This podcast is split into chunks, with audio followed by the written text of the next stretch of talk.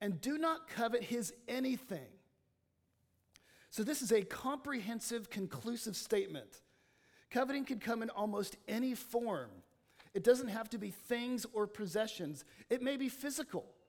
You may covet your neighbor's waistline. It may be, uh, it may be relational. You may covet your neighbor's spouse. You know, your neighbor's spouse brings her flowers and your spouse forgets your birthday. Right? You may covet your neighbor's spouse. It might be relational. You may covet your neighbor's kids. You know, your, your kids are, are nerds and they're always playing video games, and his kids are out there on the football team. Ooh, I wish I had their kids. You may cover, covet your neighbor's uh, boyfriend. You know, you and your friend, you're both single, and then he gets married. He gets a boyfriend, he gets married, and suddenly you're coveting that person's relational status. Did I mess up there? Sorry. You could cover, covet your neighbor's gifts. And I, and I feel like this a lot. One of the things I like to do is listen to sermons online. And so I'm listening to these sermons online. I want to get better, you know, and so I'm listening to all these great, you know, pastors of big churches. And oftentimes I start, I start thinking, why can't I preach like that? I know you all think I'm great, but why, why can't I preach like that? Why does he get to preach like that? Why can't I have that knowledge? Why can't I have that ability? You could cover, covet your neighbor's gifts.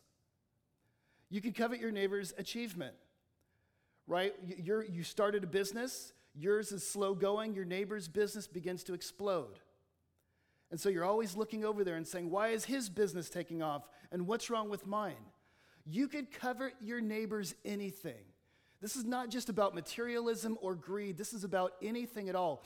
And what that means is that probably most of us in this room, if we think about it, are guilty of being covetous. And usually it's your neighbor. Notice the word neighbor here is here three times.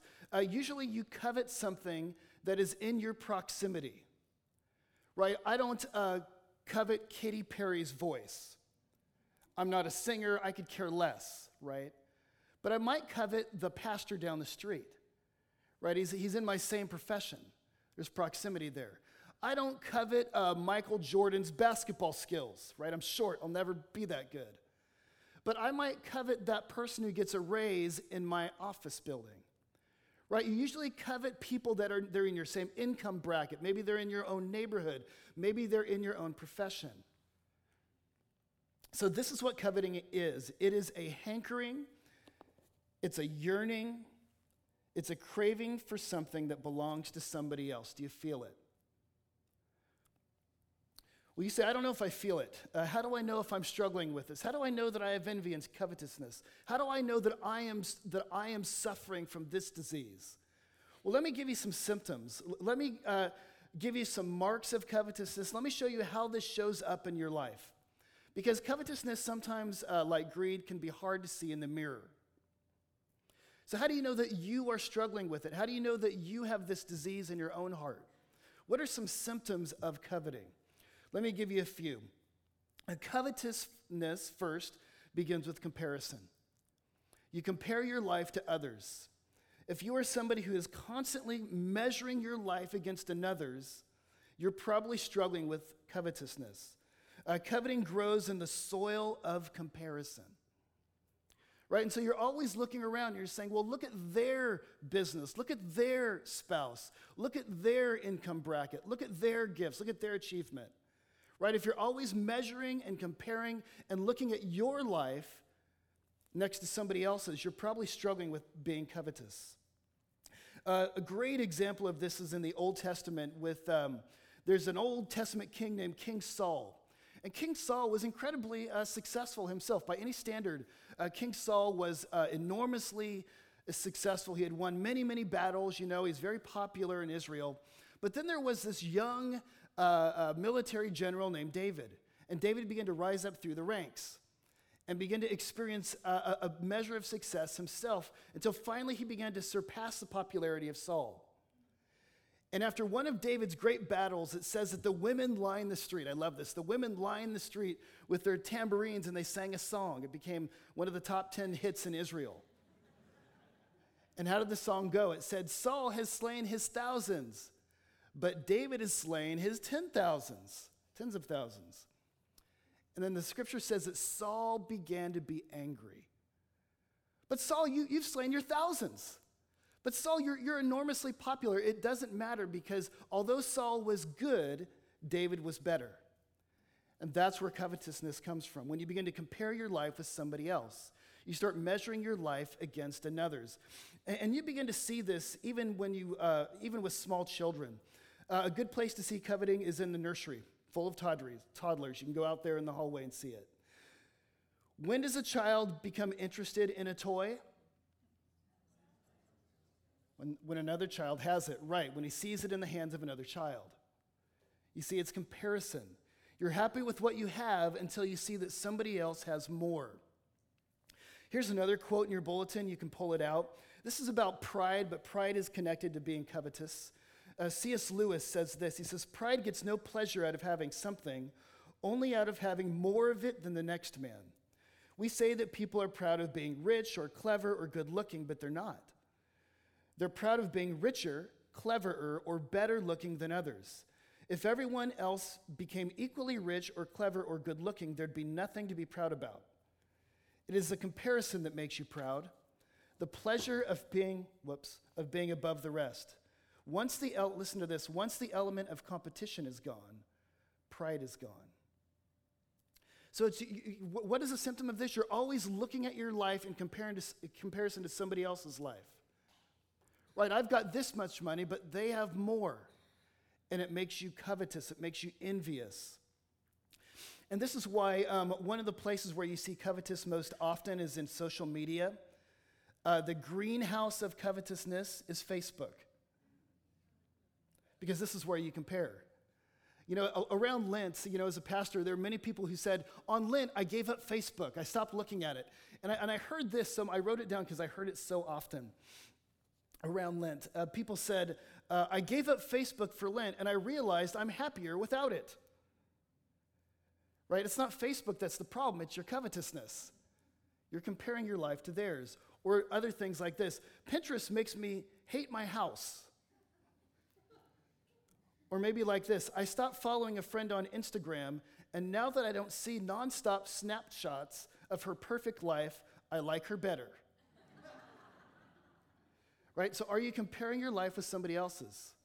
Are you scrolling through Facebook and admiring a little bit too much, obsessing a little bit too much about how this person got this and that person has that, and the other person has more money than you do? Comparison. Well, let me give you another symptom of uh, covetousness. Another one is resentment at the blessings of others. Right? You know you're covetous, covetous or envious when you begin to dislike somebody because of what they have. They're not mean, they did nothing to you. Their greatest crime is having what you want. You begin to resent people because of what they have. And you actually begin to become happy when they fail. There's this great little word, maybe you've heard it before. It's Schadenfreude. Schadenfreude, a little German word. Schad, can we all say that? Schadenfreude. What is Schadenfreude? It's the delight in another person's failure or defeat. You might not know that word, but you know the emotion, and now you're saying, That's what I've been feeling all this time. Schadenfreude. You know, somebody else's, they have the perfect child, and then they learn that that child has, has gotten an alcohol addiction, and suddenly you're like, Yes. You never say that out loud, but it goes on. We hate to admit it. Schadenfreude. Uh, one old writer, one old philosopher put it this way He said, In the misfortune of our best friends, we find something that is not displeasing to us. I had a best friend in college, in seminary, and this guy, he was smart, you know, we're, you know, of course I'm incredibly smart, and so I loved him right off the bat. Um, just kidding. But he was smarter than I was. And it became very evident because we took a lot of classes together, he was smarter than me. But I thought, at least I'm m- more likable than him. But then actually, he became very, very popular. He was uh, initiated into one of these secret societies, you know, and into this club. He was very popular. But I thought, at least I can play music better than him. Nope. And he's good at chess. Some of you think, chess? That's so lame. Who cares? But I cared. And you know what? It threatened our friendship because he was so much better. Right? And I was, I was okay, you know, I was okay, but he was better. And so I could hardly stand to be around him, and I had to get over that, right? Resentment is a, is a symptom of covetousness. Right? Cain and Abel, you remember the, that age old story of Cain and Abel? He coveted his brother's blessing from God, and it resulted in a murder. Uh, Anita and I used to watch these CSI uh, shows on television. And there was one CSI show I remember, it was this, uh, this guy, he had a best friend, and, and they were best friends, but then he began to covet his best friend's spouse. And it resulted in murder. He killed his best friend. And they caught this man, they brought him in prison, they were, and they were interviewing him for the show. And they said, how did, it, how did you murder this man? He says, Well, I remember going into his office. He was sitting there at his desk. And, he, and when I walked in, he looked at me and said, What are you doing here? And he said, I'm going to kill you. He says, Why are you going to kill me? And he says, You have what I want. Right? This is where hatred comes from and resentment. And so, comparison, resentment. Here's a final uh, symptom of, of covetousness a feeling of dejection and sorrow. A feeling of dejection and sorrow. Uh, Thomas Aquinas even defines covetousness this way he said, Covetousness is the sadness at goods possessed by another. Joseph uh, Epstein wrote a great book on the seven deadly sins, and one of them is envy or covetousness. And this is what he says about envy. He says, Of the seven deadly sins, only envy is no fun at all. Every other has at least its fleeting joys gluttony and lust, even sloth has its pleasures. But envy is nothing to be jealous of. Envy sucks the joy out of our lives. See, it's a sorrow. And what it is, is it's that you cannot recognize, when you're envious of somebody else, when you're coveting, you don't recognize the blessings that God's given you. Right? You ignore them, you're blind to those things. I remember sitting with one of my friends who was suffering from, he was depressed and he was sad, and, and he was sitting there and he looked at me and he says, Man, I have no friends and nobody likes me. I have no friends and nobody likes me. And I was sitting there, I'm sitting right here with you. What am I, chopped liver? Right, but this is what covetousness does. You, you don't, you, you're blind to the obvious blessings in your own life that are right under your nose. You don't see them. You don't see why you fell in love with your husband because you're hankering after somebody else's. You don't see the blessing of your own gifts, what God has given you, because you're hankering after somebody else's gifts. And you don't see the, the blessings, the, the house and the car and all the things that God has given you under your own nose because you don't see them. You're too busy looking at somebody else's life and wanting it. And so there's a sorrow. I gave up Facebook for Lent and I'm happier without it. Sadness at the goods possessed by another. This is self pity. We're talking about self pity here. When you're covetous, you begin to pity your own life, your own state. And this is where it leaves you. Now, so there's the symptom. So we've seen what is it? It's the it's the it's the obsessing after something that belongs to somebody else. What are the symptoms? Comparison, resentment, and sorrow. I mean, diagnose your own life. Look in your own life. Do you see it? Comparison. What are they doing? What's going on in their life? Resentment. Oh, I hate her. She's so pretty, I hate her. And sorrow. I hate my life. I don't have anything good. Well, the, what's the cure? This is the third point. What's the cure of covetousness? Because diagnosis is not enough, right? It's, it's not enough to just simply realize, okay, we all struggle with this. This is a big problem for all of us. I mean, what is the way out? This is one of the Ten Commandments. This is a huge deal. This is one of the, the ways that keeps you from having a good life. How do you get out of this envy? How do you get out of this comparison? How do you get out of this resentment? How do, how do we, what's the cure for this? And the way we find the cure is by looking at the root of it. You see, there is a there is a sickness beneath the sickness. There's something underneath covetousness that gives it its power. What is that? Right? There, there, there are roots that are, that are grabbing onto it. And so, uh, this is, what is underneath this coveting thing? Why do we covet? And the answer to that question is we covet when we look for something in this world to satisfy us other than God. You covet when you begin trusting in a spouse other than God, relying on a spouse other than God. You covet when you rely in possessions instead of God. You covet when you are trusting in, relying upon, finding satisfaction in achievement other than God. Anytime you find something else to give you satisfaction instead of the living God, you're going to begin to covet. So, in other words, you need to look at your what do you covet? Are you somebody who covets your, somebody else's spouse? Maybe romance is your God. Are you somebody who covets somebody else's achievement? Maybe success is your God. Are you somebody who envies somebody else's family or children? Maybe family is your God. You see, envy and covetousness lead you to the sin beneath the sin, idolatry. And you know what this means? This means that the 10 commandment circles back to the first commandment. What is the first commandment? Do not have any other gods before me. What is the second commandment? No graven images. And then here at the very end, God circles back to the beginning. And this is why in the New Testament, Paul says, avoid covetousness, which is idolatry. Right? So you got to go underneath and say, what is it that I covet? Perhaps that thing has become your God.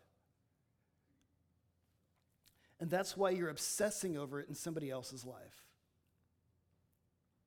Well, what's the cure then? What, what, what do we do?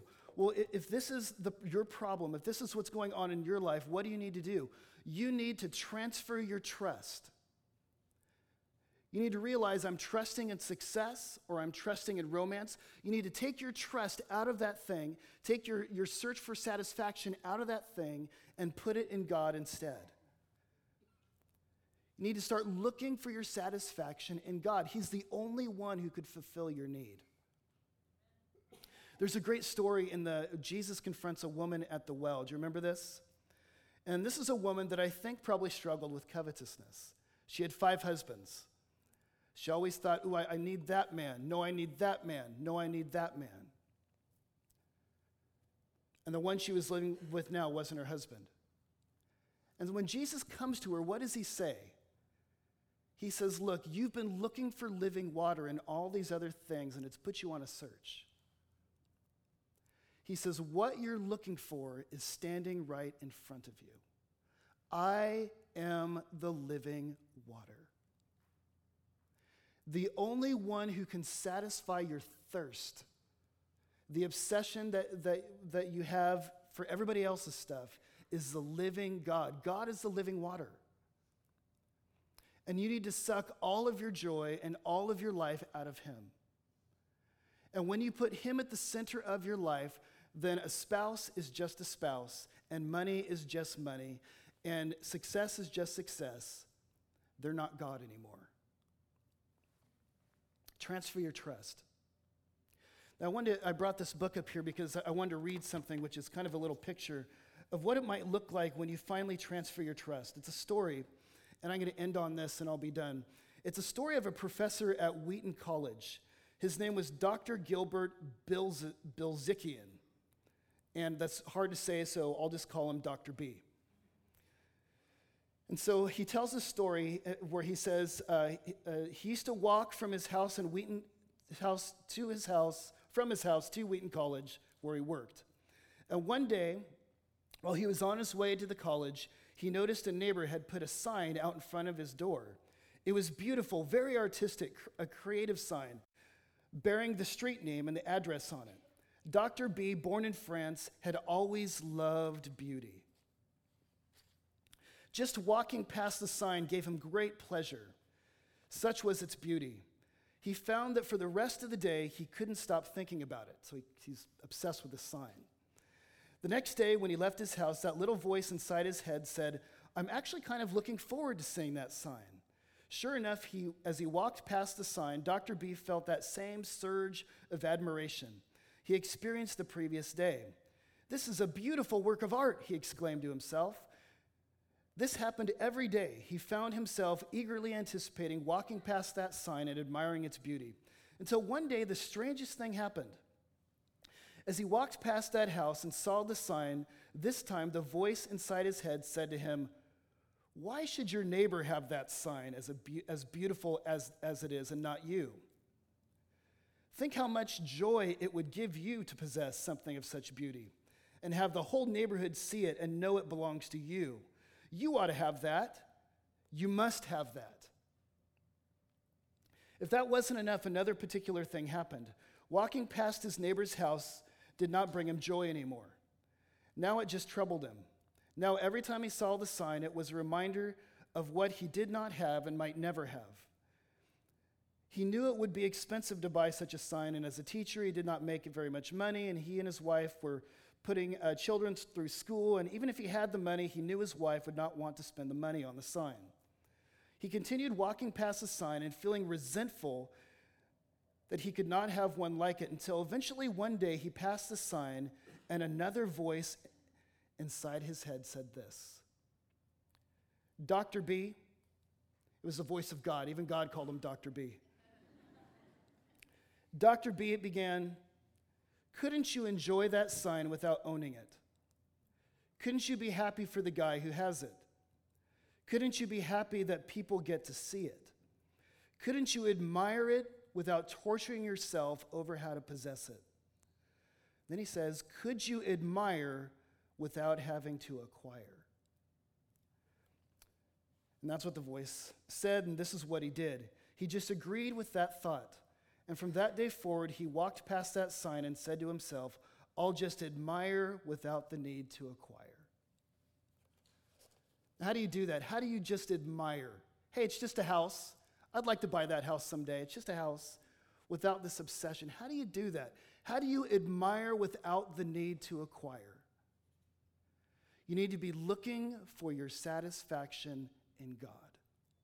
He alone will meet your need and stuff never will.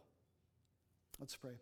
Father, we thank you for uh, this, this passage, Lord, this final commandment about coveting, which really is about idolatry. It's a commandment that tells us that we are always uh, replacing you with these things that won't satisfy our needs, and so therefore we covet and we envy.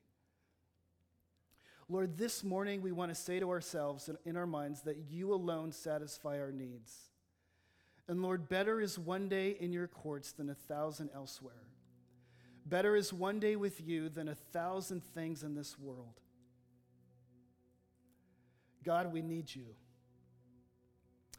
And we thank you for sending Jesus, the living water, to satisfy our souls. And God, I pray that we could be people that are satisfied so much that we could actually rejoice at the blessings of others, that we could be thankful for the things in our own lives. We pray that you would do this in Jesus' name. Amen.